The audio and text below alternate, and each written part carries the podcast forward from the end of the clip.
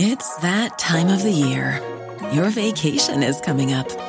You can already hear the beach waves, feel the warm breeze, relax, and think about work. You really, really want it all to work out while you're away. Monday.com gives you and the team that peace of mind. When all work is on one platform and everyone's in sync, things just flow wherever you are. Tap the banner to go to Monday.com.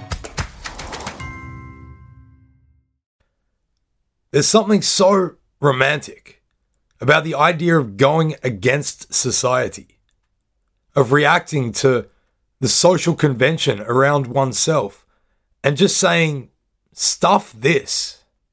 In modern culture, and probably throughout much of history, the idea of rebelling against the four lane path of social normality has been celebrated innumerable times. Recent examples books like On the Road by Jack Kerouac, or films such as Into the Wild. They seem to pop up every generation or so, tapping into the Wanderlust of the times, speaking to something in each generation that permits fantasies of casting off the shackles of convention, dismissing social norms, choosing a path of one's own making, and jumping into the forever unknown. Every time and place has its different conventions and different people who, for different reasons, find themselves walking a path of personal and social rebellion. Of course, the situations and the circumstances that generate each social rebel and their actions differ also. Sometimes it is by choice that people rebel against the structures they have grown up with. Sometimes it is by necessity. As social beings, we have societies for a reason. We find the social contract more comfortable than the idea of not having one. It gives us a sense of belonging, and social belonging gives us security. It's an age old conversation. What of our freedoms should we sacrifice in order to be a part of a society?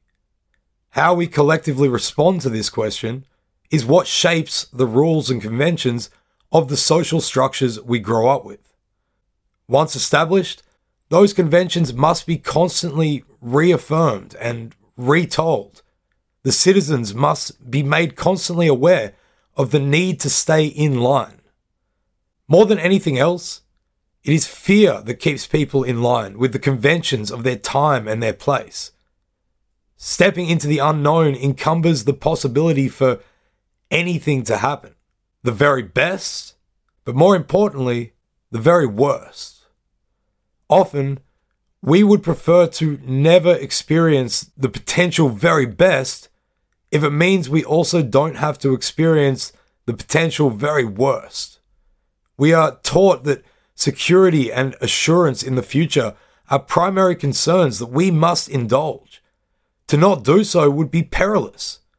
So, although in fantasy and fiction, we glorify and celebrate the idea of social rebellion, of following one's own path, no matter the consequent friction with one's own society, of stepping boldly into the unknown, no matter how hopeless or fearful that unknown may be. It is usually only in fantasy and fiction that we do this. Because at the same time, we also tell ourselves of the real world or the real life of being part of an existence where certain immutable rules determine that social rebellion is pure folly. You hate your job or your studies, and you want to go traveling and live in a hammock on a beach in Thailand, selling handmade jewelry for the next however long. Or you dream of disappearing into the Amazon to delve into ancient shamanic psychedelic self exploration. You think about this kind of fantasy every day and can imagine and feel the wonder of what such an experience will entail. But now imagine the reaction when you go and tell your parents or your wife or your husband or your kids that you are about to throw social convention to the wind for the sake of following what you perceive to be your path. There is backlash when you say, stuff it. And that backlash is built out of the fear of the unknown. Because it's this weird contradiction of modern globalized culture that we both celebrate and condemn social rebellion. Of course, not everybody will condemn it, or not everybody can be tarred with the same brush. Maybe your husband or your wife has such an enlightened love for you and your sense of self that he or she will support your hammock on beach living and jewelry making desires and give you the room to chase those dreams. Maybe when you tell your parents that you are about to leave your university studies and go to find spiritual guidance in ayahuasca sipping ceremonies in Peru, they will hold a big dinner in honor of your self exploring ways and offer to pay for your plane ticket. Maybe. More likely, of course, is your parents' fear for your safety and sudden lack of assurances in the security of your future will cause them to have a different reaction. They may argue that you can do all of that, but why not save enough money first? Finish school and get some work experience, and then go and follow your heart. Because you need the security of the future.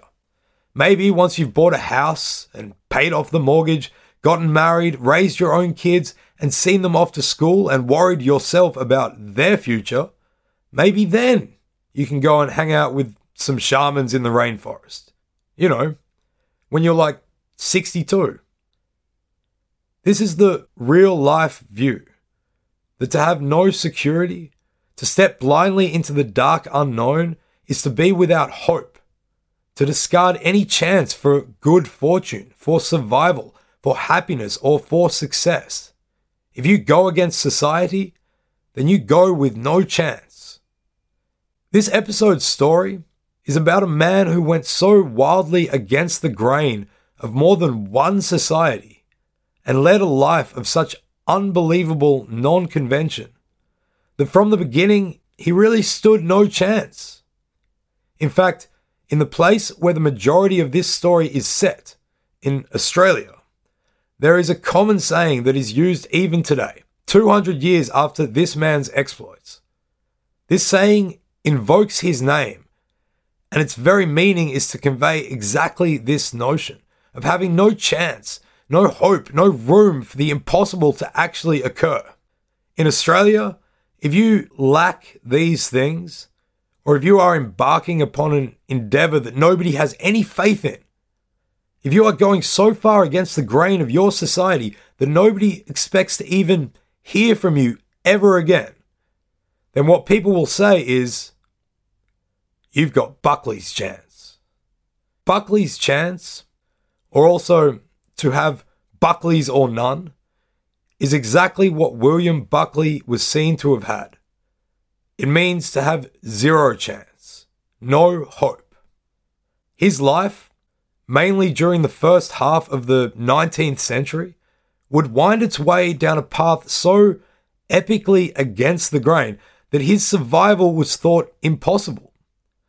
But Buckley did survive, and while his life story gave rise to an expression of the real life view, Buckley's chance, suggesting that one's outlandish endeavor is pure folly, it's a story that actually better serves as an example of how going against the grain and forsaking security and convention is not really to cast yourself into the abyss of abject hopelessness. Buckley literally ran away from convention and conviction and stumbled blindly into the darkness of the unknown. And in the end, it was he and the story of his life that would persevere long beyond the grumbles of those whose names are instead forgotten, of those who gave him no chance at all. Welcome to Stuff What You Tell Me. This is our third story of resistance and rebellion. You've got Buckley's. This episode is brought to you by Brevity. That is all.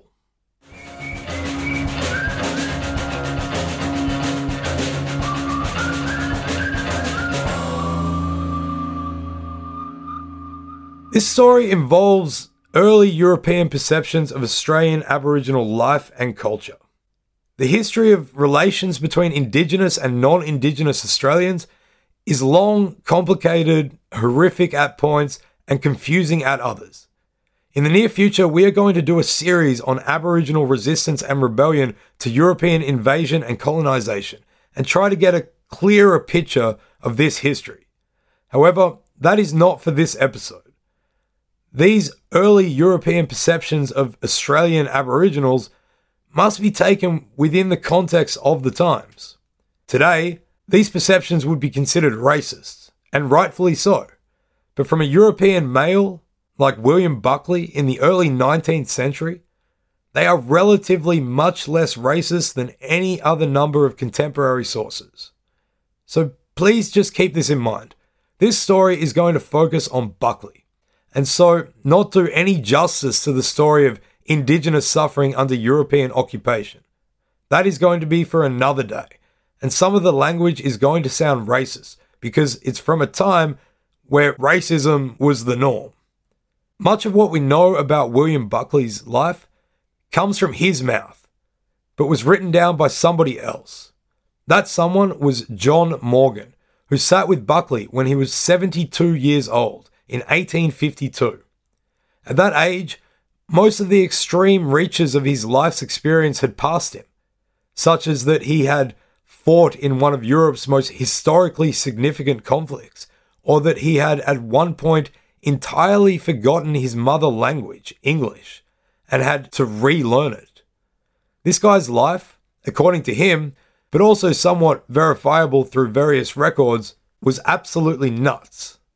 It has been argued that the transcript was probably embellished, since it may have been an attempt to make an income for both Buckley and Morgan at this later stage of Buckley's life. Today, though, according to Tim Flannery, one of the more recent scholars on Buckley, most historians agree that it is all likely to be very close to the truth. Buckley was born in County Cheshire, England, in 1780, to farming parents of humble means. He openly said of the early days of his life that, given all the tumultuousness that would follow, he actually remembered little. He was one of four, two girls and two boys, but by his adult years, he had no idea what had happened to any of his family. As at a young age, he was adopted to his grandfather, sent to a boarding school, and then at age 15, apprenticed to become a bricklayer. Or, as he gloriously put it, quote, to be taught the art and mystery of building houses for other people to live in. End quote. Respect to the bricklayer. Being a 72 year old man at the time of recounting his life of social rebellion, Buckley is doing so with a solid lens of hindsight. He is also recounting it to this other guy, Morgan, someone for whom perhaps social norms and conventions were more something to be adhered to rather than resisted. Someone for whom the fantasy of social rebellion carries more weight than the actuality of it. Under the tutelage of the bricklaying master, Buckley became restless, but he does not describe it as a restlessness of the soul yearning to explore. Of it, he says, quote, I was, I suppose, not so strictly treated as I should have been as a boy, and hence restraints imposed upon me by my master and his very proper endeavour to make me useful and industrious were considered hardships and punishments, unnecessarily and improperly inflicted. This feeling in time completely unsettled me, and my uncontrolled discontent mastering my boyish reason, when I was about 19, I determined to enlist as a soldier and to win glorious laurels in the battlefield. End quote. So, already you can tell that this story has all the makings of just such a romantic tale of social rebellion and adventure. Young boy, unhappy and restrained by the predetermined nature of his life, harshly treated by his master, throws it all to the wind and joins the army. In 1799, he went as a part of the King's own Regiment of Foot, also known as the Fourth, to join the growing Allied army in Holland under the command of the Duke of Wellington to take on Napoleon's revolutionary forces. He fought in the campaigns in Holland, was severely injured in his hand, and returned to England. He says himself that he was physically well suited to be a soldier and should have been mentally as well. Standing at around six and a half feet, nearly 200 centimeters, he was an absolute unit of a man. But it just seems that he can never find a place to truly fit in, and at such an early age did not know how to stay on the straight and narrow, and not succumb to the incessant urges to tell everyone and everything around him to go and get stuffed.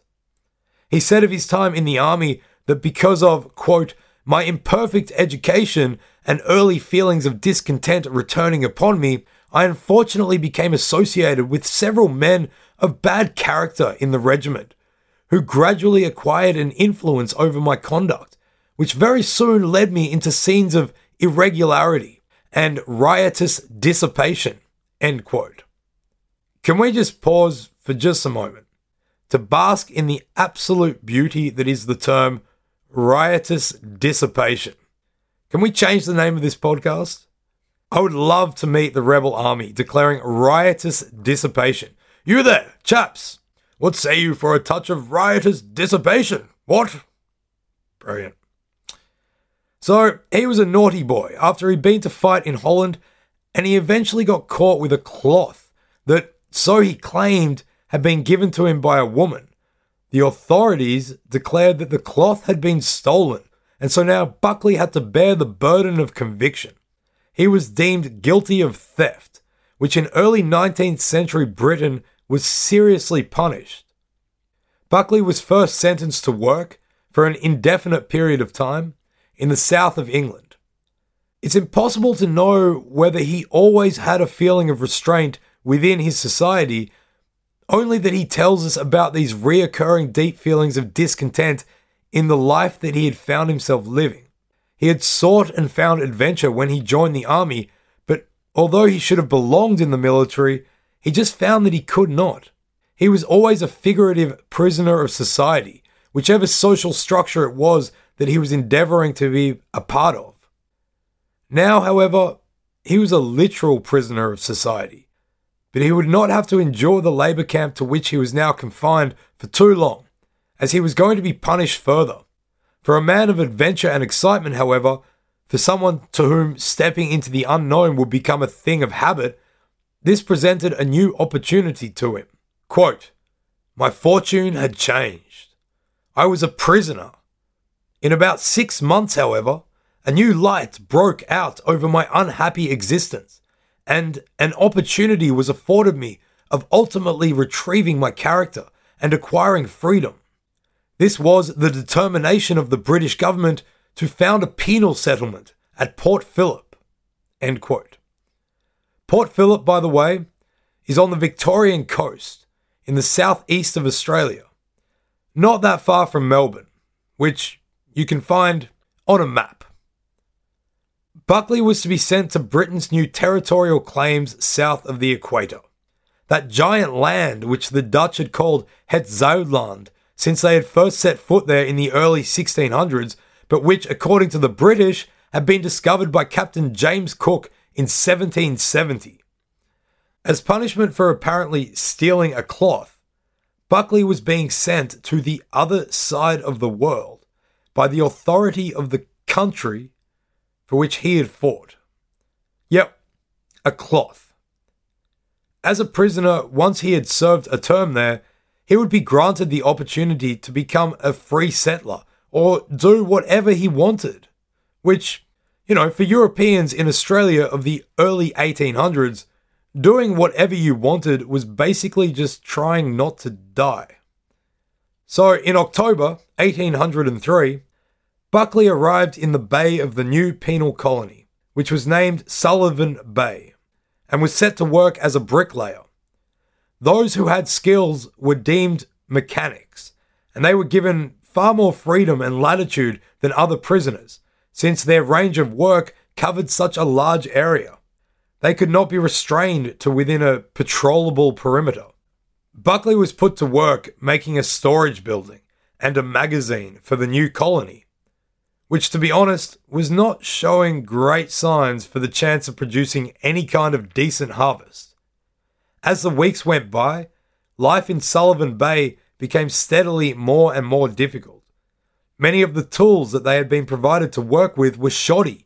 The temperature would fluctuate from cold to extreme heat suddenly and without warning. Huge thunderstorms would make work impossible, and the entire time the men of the colony were extremely wary of the native people, who could be seen in huge numbers around their camp. There had been violence between the colonists and local Aboriginal people in the first days of the colony, after an attempt to trade with them had turned sour. And according to the Journal of the Reverend of the Colony, they had, quote, great reason to believe that they were cannibals, end quote. Exactly why they believed that, he does not explain. But still, you can imagine that it must have been a pretty frightening experience to be on the other side of the world from your home in a small camp on the edge of a huge continent surrounded by people who you think maybe want to eat you. Some prisoners attempted escape, only to return to the camp several days later, evidently deciding that the punishment they were going to receive was better than trying to live in such hostile conditions out in this foreign outback. Nobody stood any chance out there. Buckley, however, began to yearn for freedom.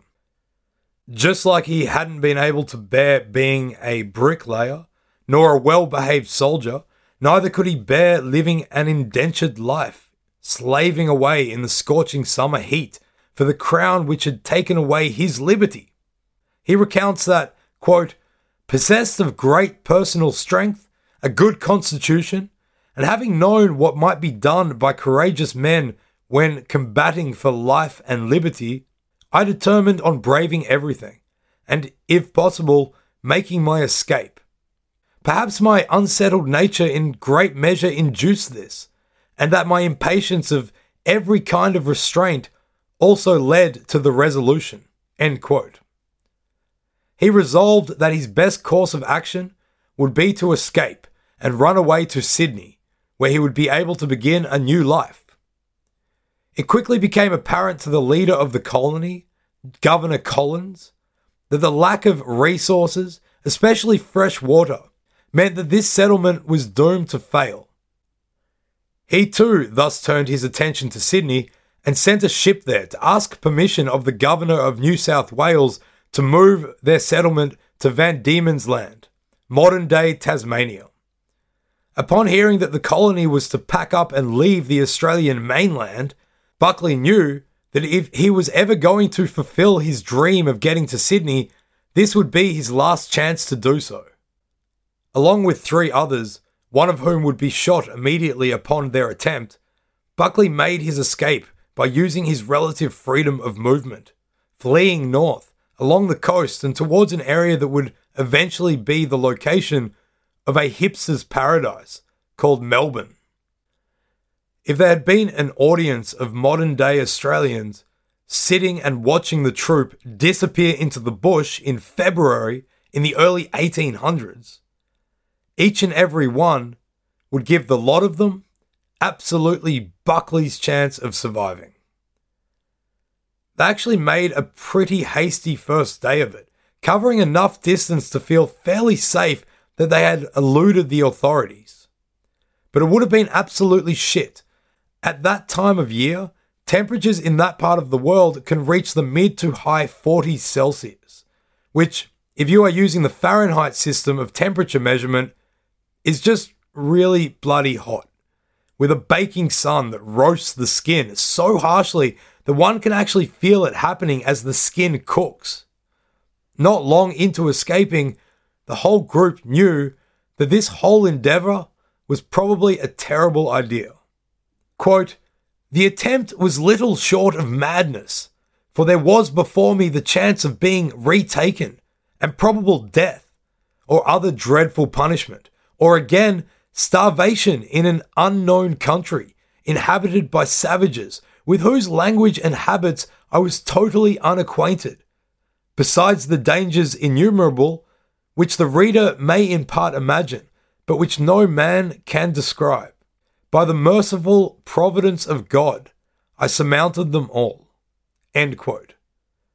It was not that long before his companions had decided they were going to bail and return to the settlement. At one point, they were all actually able to see the ship Calcutta, which had brought them from England. It was moored in the bay. The others had tried for a time to get its attention, but failed to do so. Buckley, however, was his own man.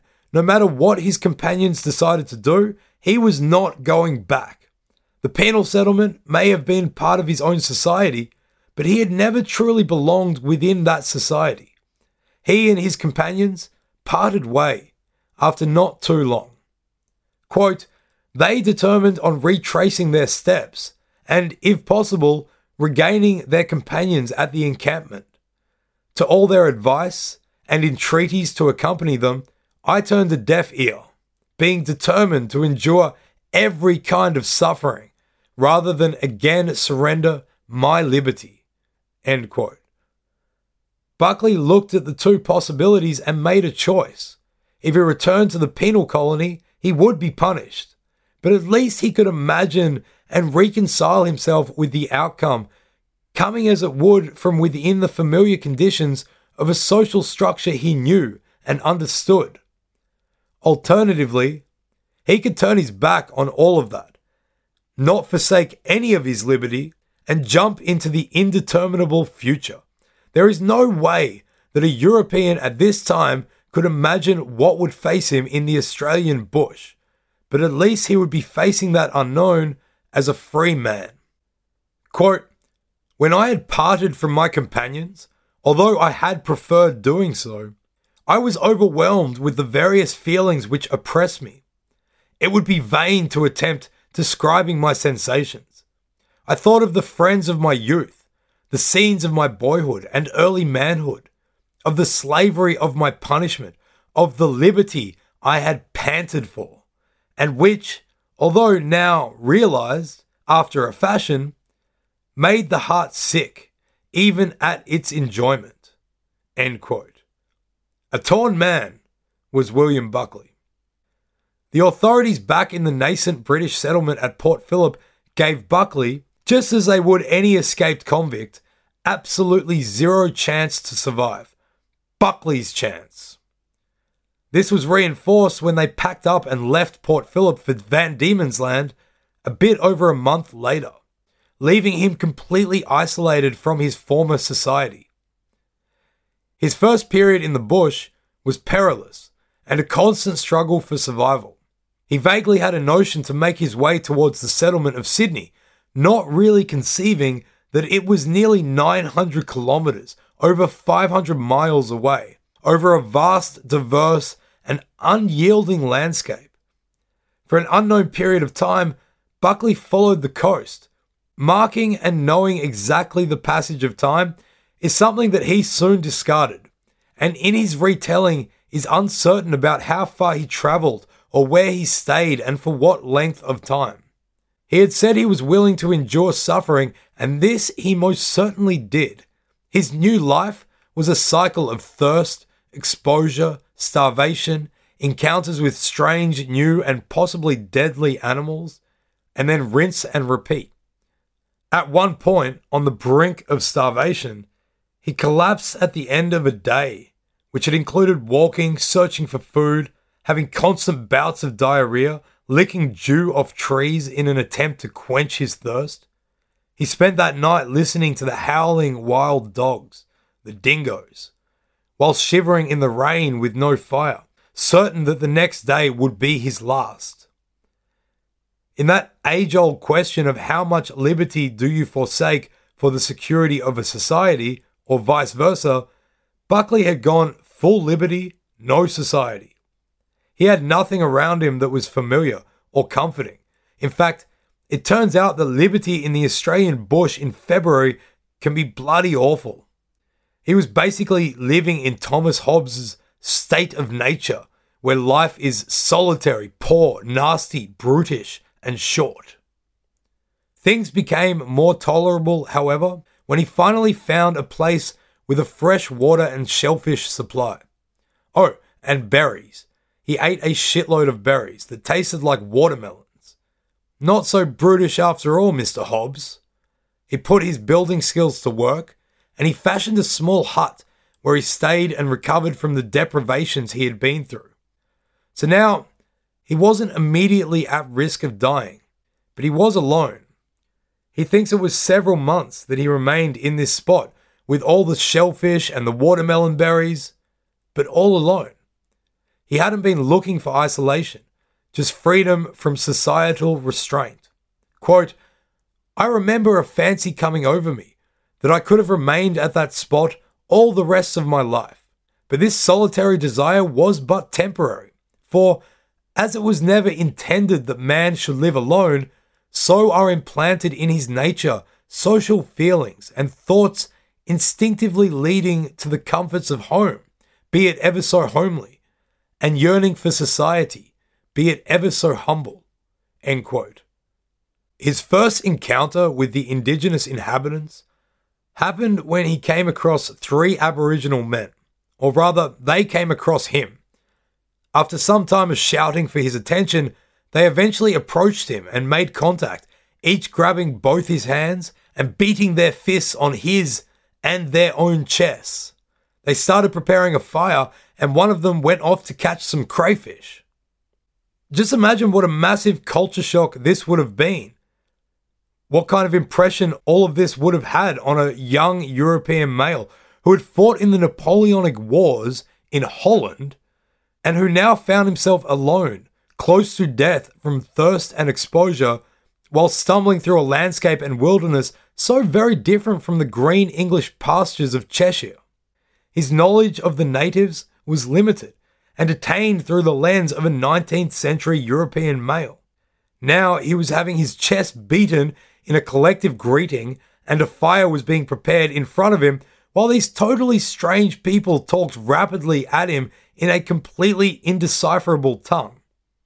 He had gone into the unknown, and this was the least of what he would find.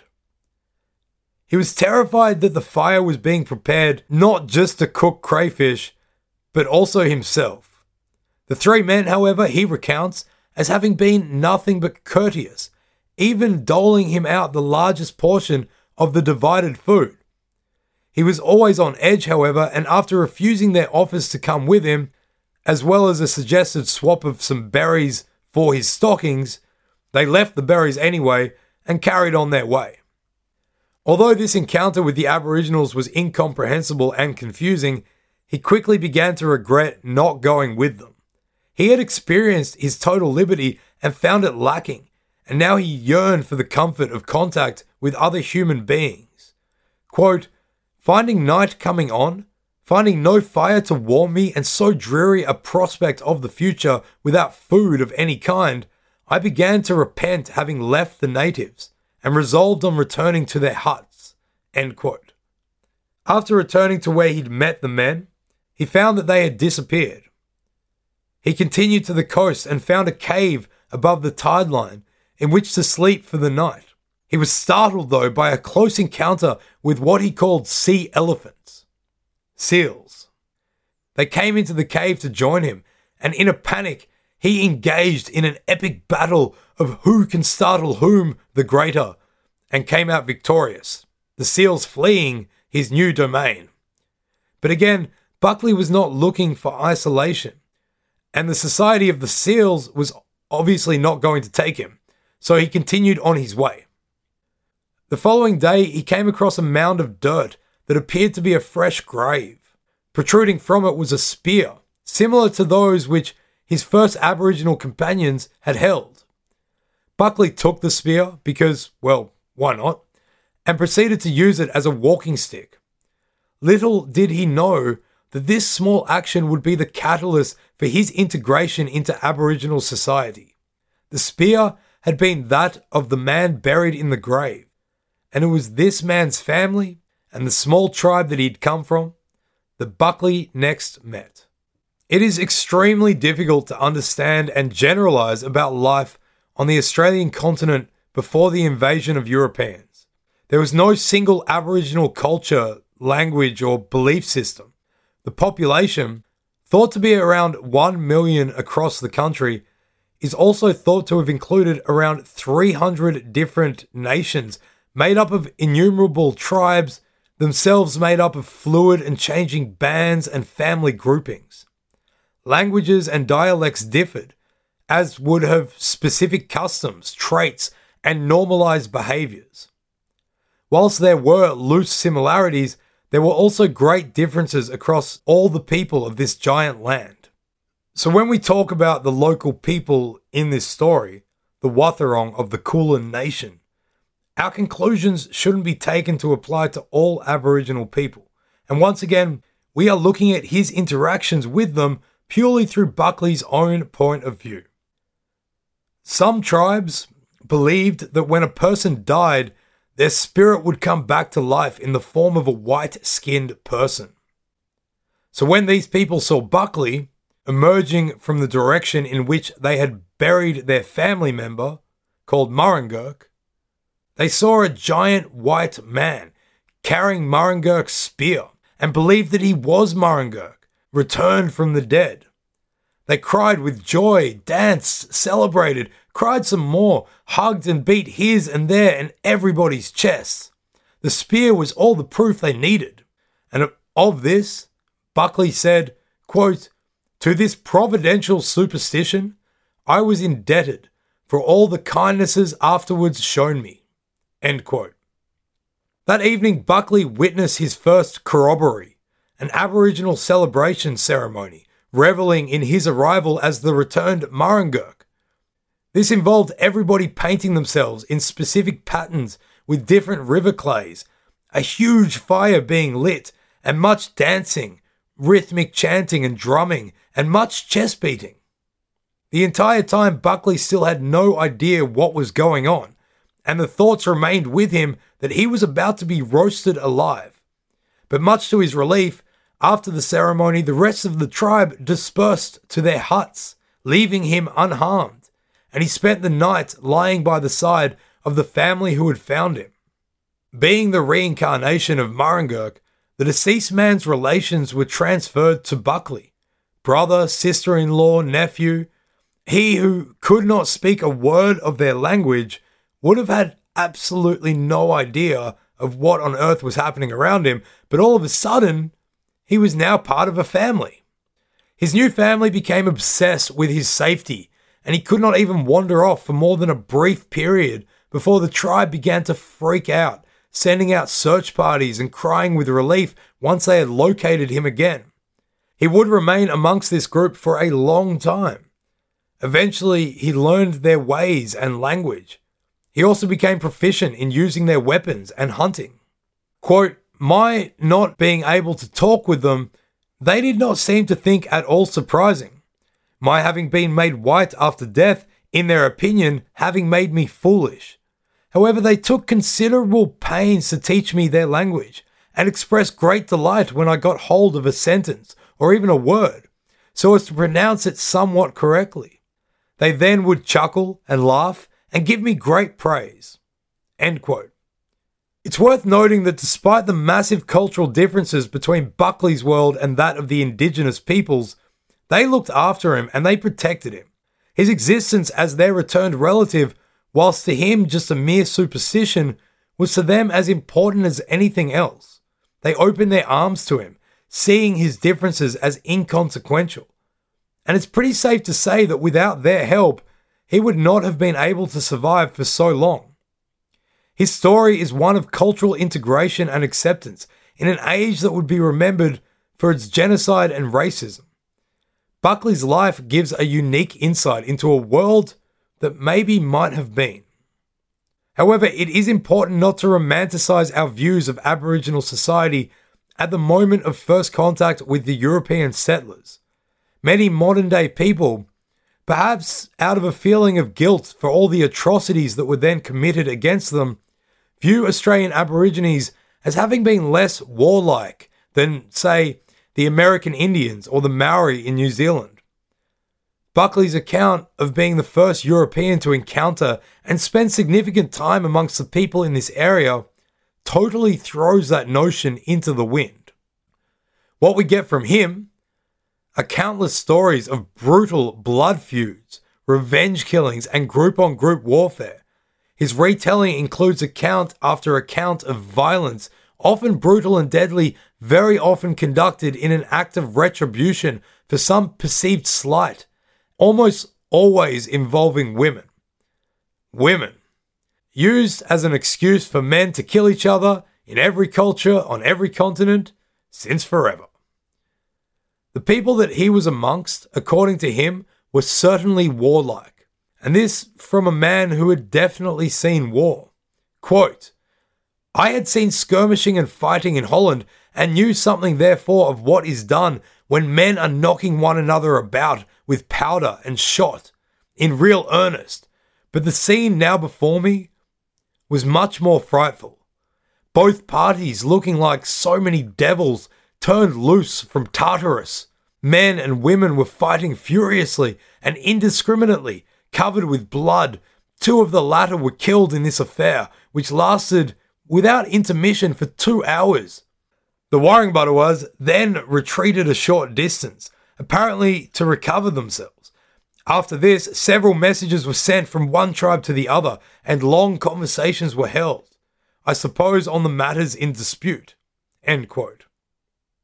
Much of his account at this stage goes over so many occasions of bloodshed from which he would either be told to remain apart by his adopted family or protected from. We don't want to dwell on it, but there is one story that seems to give a good idea of how very different his adopted culture was from that which he'd run away from. Quote, Before we'd left this place, a bier or messenger came to us. He had his arms striped with red clay to denote the number of days it would take to reach the tribe he had come from and the proposed visit was for us to exchange with them eels for roots. The time stated for this march would be 14 days, and the place was called Bemongo on the Barwon River.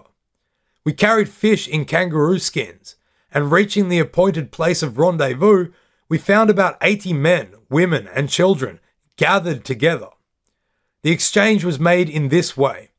Two men of each party delivered the eel and the roots, on long sheets of bark, carrying them on their heads from one side to the other, and so on until the bargain was concluded. In the evening, another great corroboree, and the next morning, a fight, because one of the women had run away with a man, leaving her husband. It resulted in her being speared very badly. After a short time, the tribes separated, making an appointment to meet again for an exchange of food. End quote meet, trade, party, fuck, fight, and organize to do it all again. He also gives an insight into the way that different tribes and groupings interacted with each other, often arranging tribal meetings and corroborees for which to exchange goods, roots for eel or shellfish. These people lived in intimate relationship with the land, moving around it, using its resources before moving on understanding the cyclical nature of constantly replenishing its bounty. You can't own what you are a part of. It's just really interesting to get an account of pre European Aboriginal culture, of course, to be taken with all the conditions that we've already outlined. So, for year after year, Buckley lived amongst his adopted family, occasionally going for a walkabout, contributing to the community with hunting and gathering, he learned the language and customs and acquired the skills necessary for this nomadic life. But he spoke of being sick from all the brutality that he bore witness to. And it seems that it was this brutality and the violence that ensured he would never truly belong to this adopted society that he had found. He had talked about the fear of being roasted and eaten alive when he first met the Aborigines. It is assumedly based on the stereotypes of natives that have been built up founded on British and European experience in and around the Pacific. We're just going to leave what Buckley wrote about cannibalism here, as the following seems to sum up how this generally taboo behavior was viewed and acted upon in the area where he lived. Quote, It is true they are cannibals. I have seen them eat small portions of the flesh of their adversaries slain in battle. They appear to do this not for any particular partiality for human flesh, but from the impression that by eating their enemies, they would themselves become more able warriors. Many of them are disgusted with this ceremony and, refusing to eat, merely rub their bodies with the small portion of fat as a charm equally efficient. They also eat the flesh of their own children to whom they had been much attached should they die a natural death. When a child dies, they place the body in an upright position in a hollow tree and allow it to remain there until perfectly dry, when they will carry it about with them. End quote. One day, while moving through the bush as a part of a larger tribe made up of various smaller groupings that included his adopted family, sister, brother in law, and nephew, a man was bitten by a snake and died. A great ceremony was held for the highly esteemed man, after which the smaller groupings split off and went in various directions. Not long after, Buckley and his family were set upon by one such grouping, who believed that Buckley's brother in law possessed something to cause or had made a curse that caused the esteemed man to be bitten by the snake. They screamed and shouted at them from across the river, and in a sudden orgy of violence, Buckley's brother in law had a spear pierced right through his body. His sister and his nephew were also killed, and as he sat with his injured friend, he watched as the attacking band moved in to finish the job.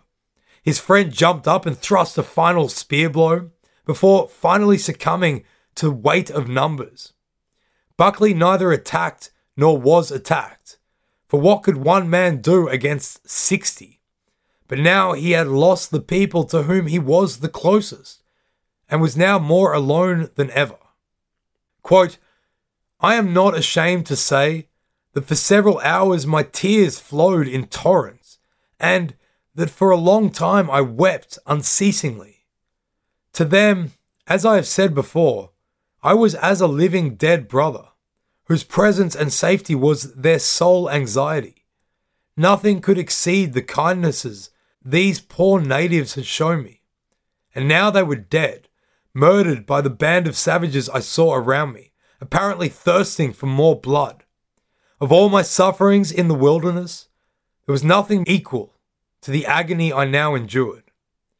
My feelings made me desperate, so that when a tall, powerful fellow came to the hut some time after to demand my friend's spears, I refused in fierce language to surrender them, so that he desisted. Over the following years, Buckley would still mix with familiar groupings and tribes, but he would not have a family again. He did get married, but he wasn't that into it. Apparently, as was wont to happen, she was taken away by some other men, to which Buckley responded by going to see about getting her back. But his heart wasn't into it. And although he would have relations with other women and families, he realized that it was a cause of constant strife in this society and one he would rather be without. Quote, I had almost given up all hope of ceasing savage life. And as a man accustoms himself to the most extraordinary changes of climate and circumstance, so I had become a wild inhabitant of the wilderness, almost in reality. End quote. Yet, despite this feeling of isolation from his former life and world, reminders of it began to reappear along the coast. Other groups that he had met told him of ships lying in the bay, and he even met one carrying a flag that had been purloined from a ship.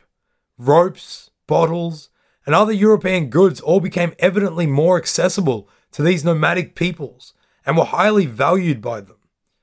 He even found some stuff himself like a barrel covered in iron hoops. Quote, Having broken up the iron hoops into pieces, I some days after divided them amongst those who were most kind to me, and by these presents added greatly to the influence I had already acquired over them. Whether being so long with them was the occasion or not, but I began to fancy that they were gradually becoming more docile and civilized. End quote. This is an interesting point in Buckley's narrative.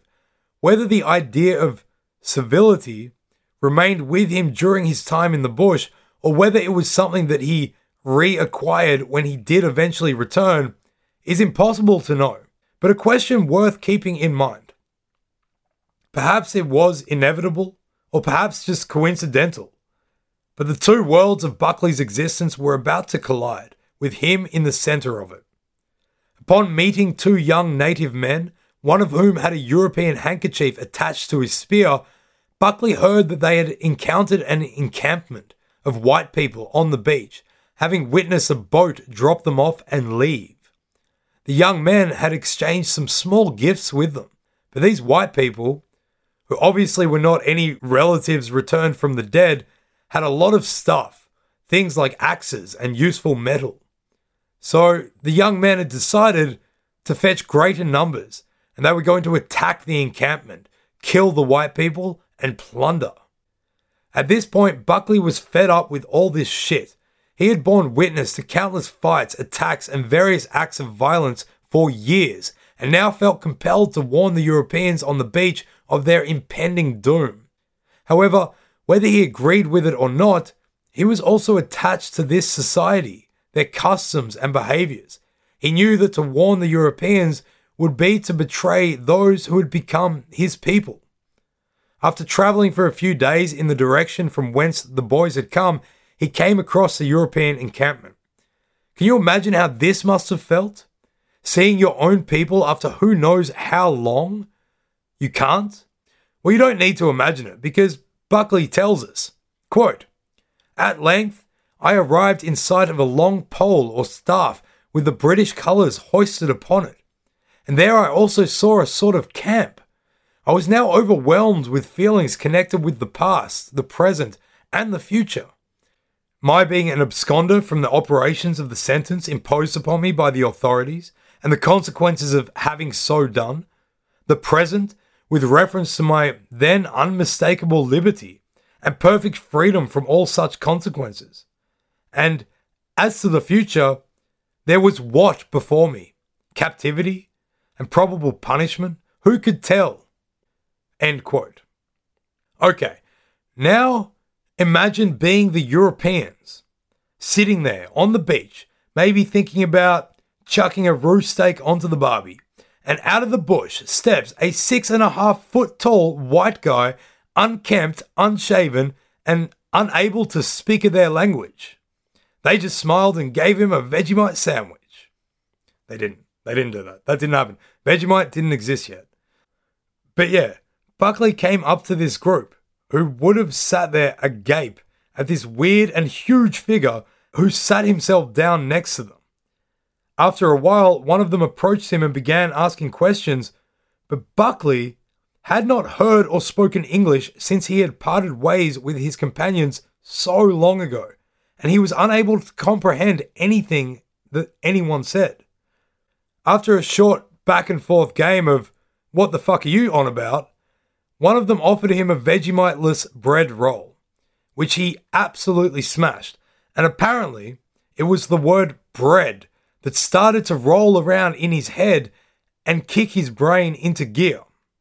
With his English coming back to him, he started to relay his experiences and what he'd been up to.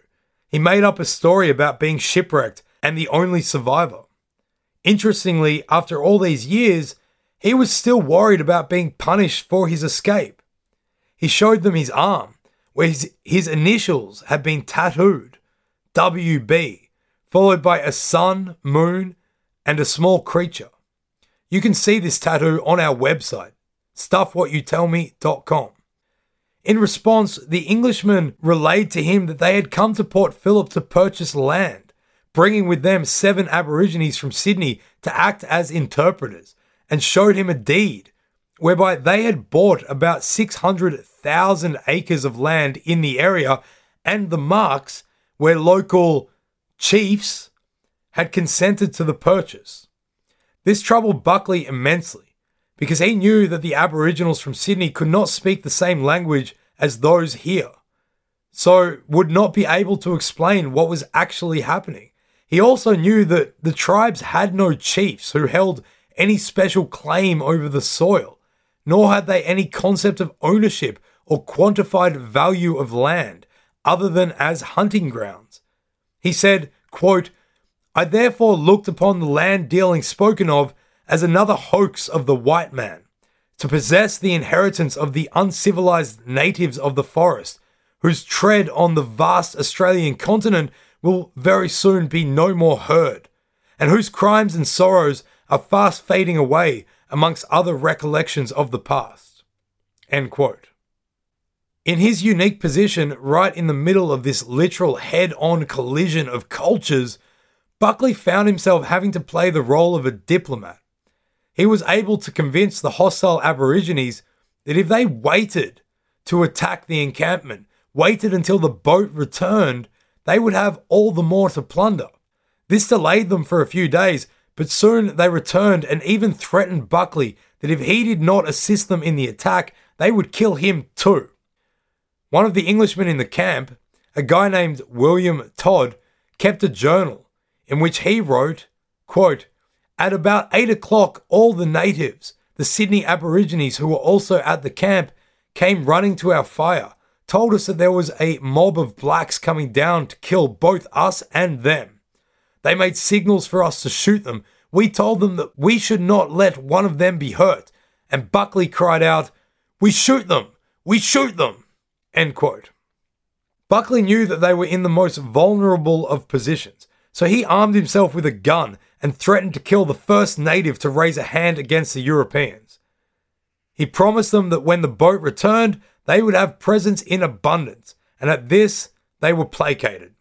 When Buckley spotted the ship returning a few weeks later, he recalled that, quote, I lost no time in giving the pleasing intelligence to both parties. As for the natives, they made great rejoicings, jumping round and round me in the wildest manner, tapping me on the shoulders to show their delight at my not having deceived them, and of course, at the arrival of the expected presents. End quote.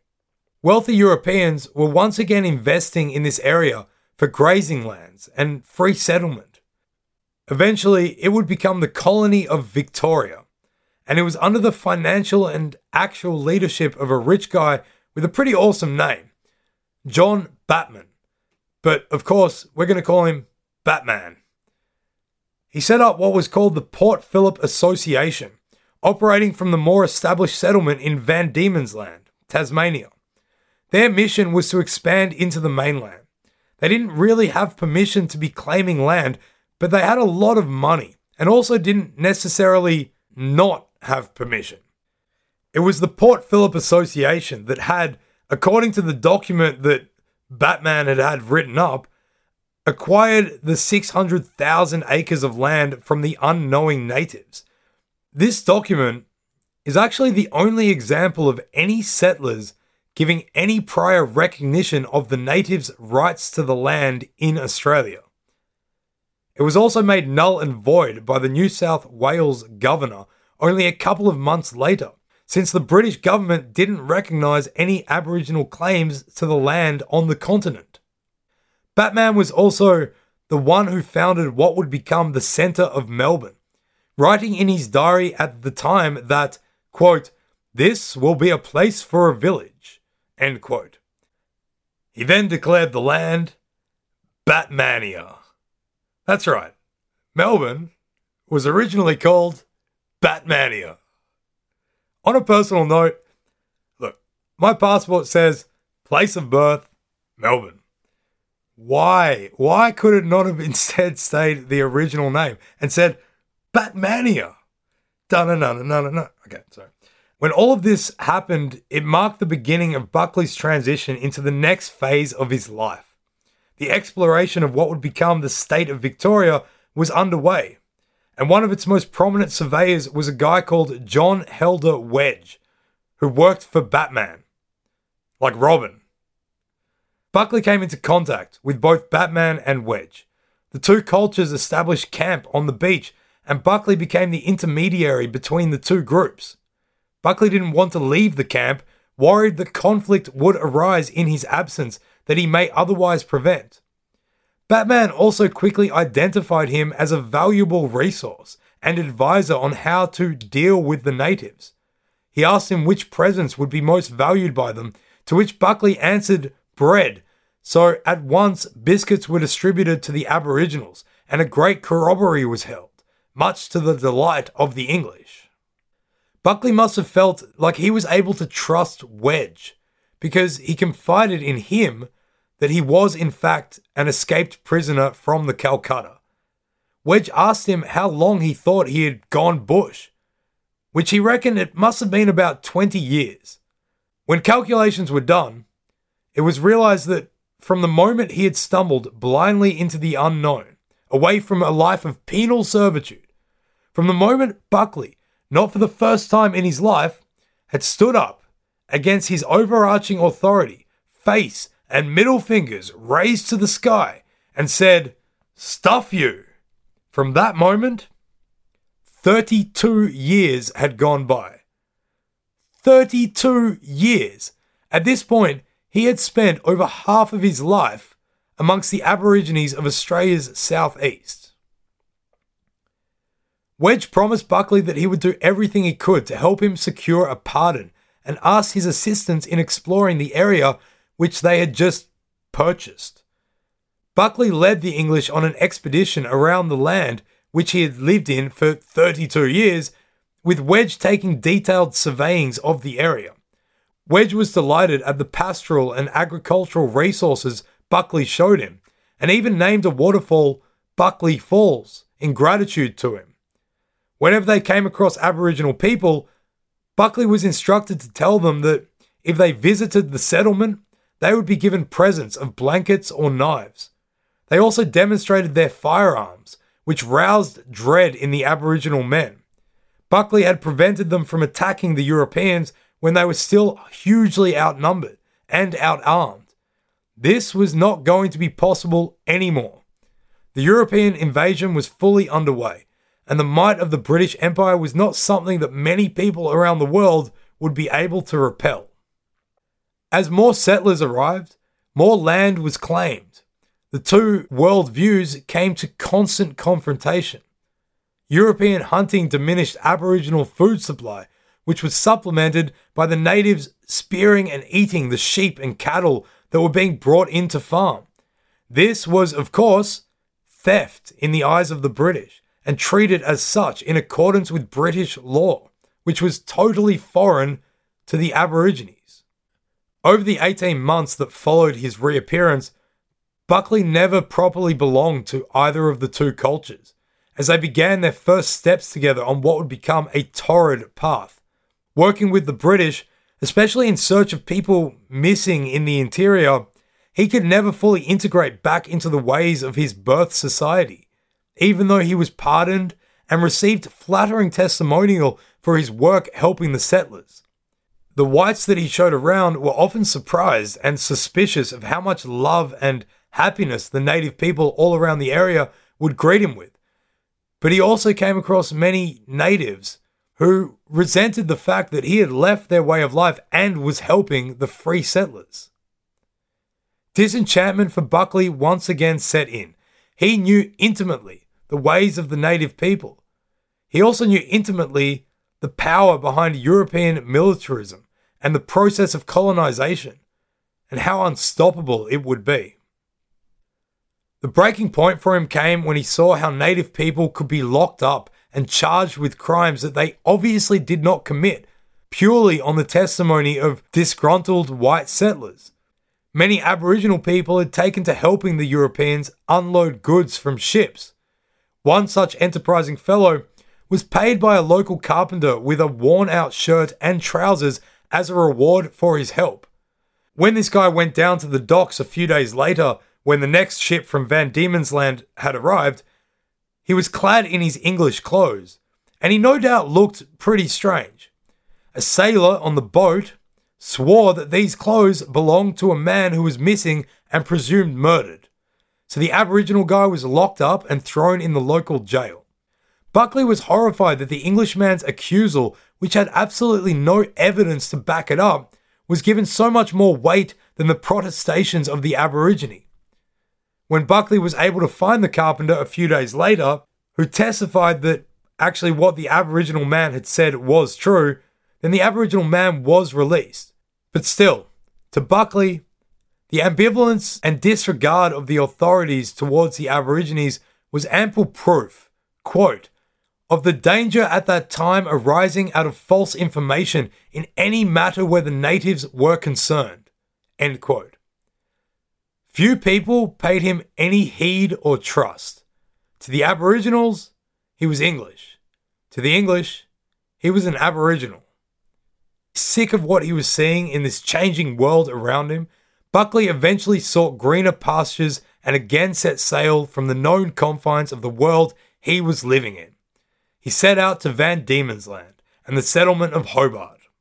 In Hobart, this fledgling town in the southeast of Van Diemen's Land, people were eager for news of how the settlement was going under the Port Phillip Authority on the mainland.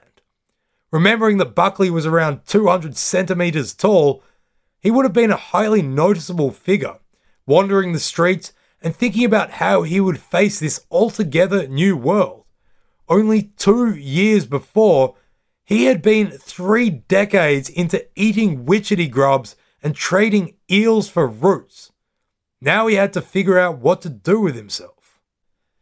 One day he was invited to the theatre, and when there, one of the actors approached him and asked if he would like to come in the next day and perform also on stage.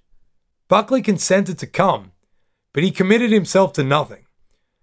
When he arrived the following day, he found that the stage manager had been raising publicity, inviting all and sundry to come witness the great Anglo Australian giant. To the stage manager's dismay, Buckley told them to go and get stuffed and left. He applied to the governor of the colony for a plot of land, but although he was well received and thanked for his service in expanding the knowledge of Britain's new acquisitions, a plot of land he was not granted. He was, though, given employment as a gatekeeper, and when made redundant after a time, given a meagre pension for which he noted he was extremely grateful. He came to know a family of three with a little daughter but tragically, the husband was killed by a native when returning from a trip to the mainland. So he made that typical 19th century pre Tinder move and wooed, then married the wife, so as to, you know, provide for her and her young, fatherless infant. His new wife was extremely short. In fact, so short that she had to tie a cloth to his arm and to hers which would hold hers up as they walked along so that they could affect the nature of a couple walking arm in arm.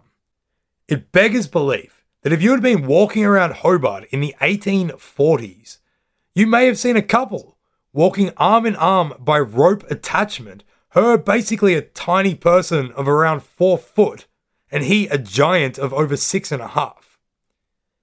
There actually ain't no more belief to be asked for to even possibly consider that the giant in this couple had, over the course of his life, worked as a bricklayer in England, fought in the Napoleonic Wars in Holland, sailed across the world as a convict, escaped from imprisonment, survived the extremities whilst lost in the Australian bush, integrated amongst people from the world's oldest civilization, forgotten his own language only to relearn it, and once again re emerged into something more similar to the world he had been born into, but then also altogether different.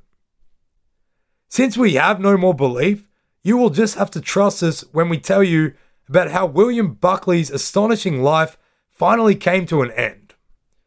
When the great feared inevitability of death, that which his life had skirted around so many times, finally came to meet him. It happened when he fell out of his horse cart whilst riding near Hobart at the ripe old age of 76. He, who had resisted the conventions of his day and of people all around the world, could not avoid the conventions of gravity and force. Rest in peace, William Buckley. In telling his story, we have in accordance with our own personal spirits of adventure, excitement, rebellion, and the idea of sticking it to the man. Of course, romanticized Buckley's life. That's what we do when it comes to social rebellion. But as we spoke about at the start of this episode, there is also the real life approach or perception of social rebellion. It turns out that at the point of telling of his immense life of riotous dissipation and of leaping off into the realms of the unknown and the uncertain. Older Buckley was not such a fan of what younger Buckley had done. In fact, if older Buckley had been able to talk to younger Buckley, he would have tried to dissuade him from making the decisions and taking the actions that he did. So apparently, even Buckley would have given Buckley Buckleys. Quote, My narrative is now at its close. Let its details of dangers and privations serve as a moral to the young and reckless, to all who, passing unheeded the admonitions of parents, guardians, and friends, rush heedlessly on the future with all its trials and consequences, occasioning many bitter pangs to those who would instill into their minds motives of action founded on religion and propriety.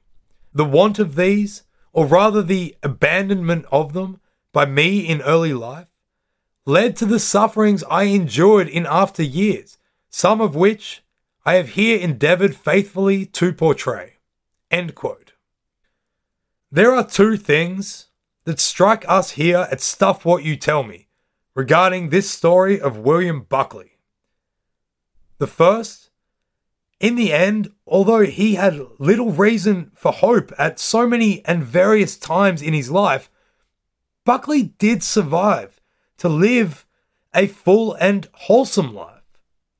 We have no idea how he truly felt about this life at the time of his death, four years after he had recounted it to John Morgan. But we only hope that he found some fulfillment in the fact that he must probably have seen and done more than 99.9% of all people who have ever or will ever live. Buckley's chance should arguably mean the opposite from what it does. It could easily be that smallest sliver of chance that allows you to succeed despite seemingly insurmountable odds. The second and the final thing is that had the younger Buckley done as the older Buckley wished and taken a straighter and more narrow path through life, there would have been absolutely Buckley's chance that we, 200 years later, would even know his name.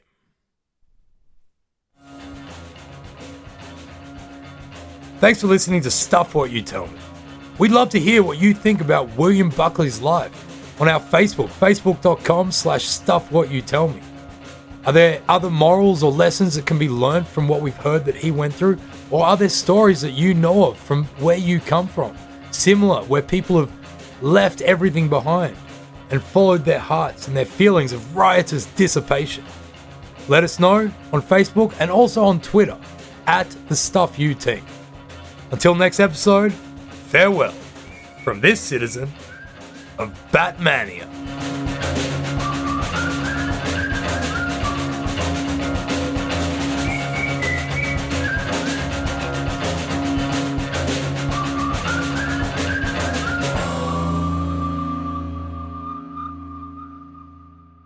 This has been a production by Julian Smith and Joe Wegasani.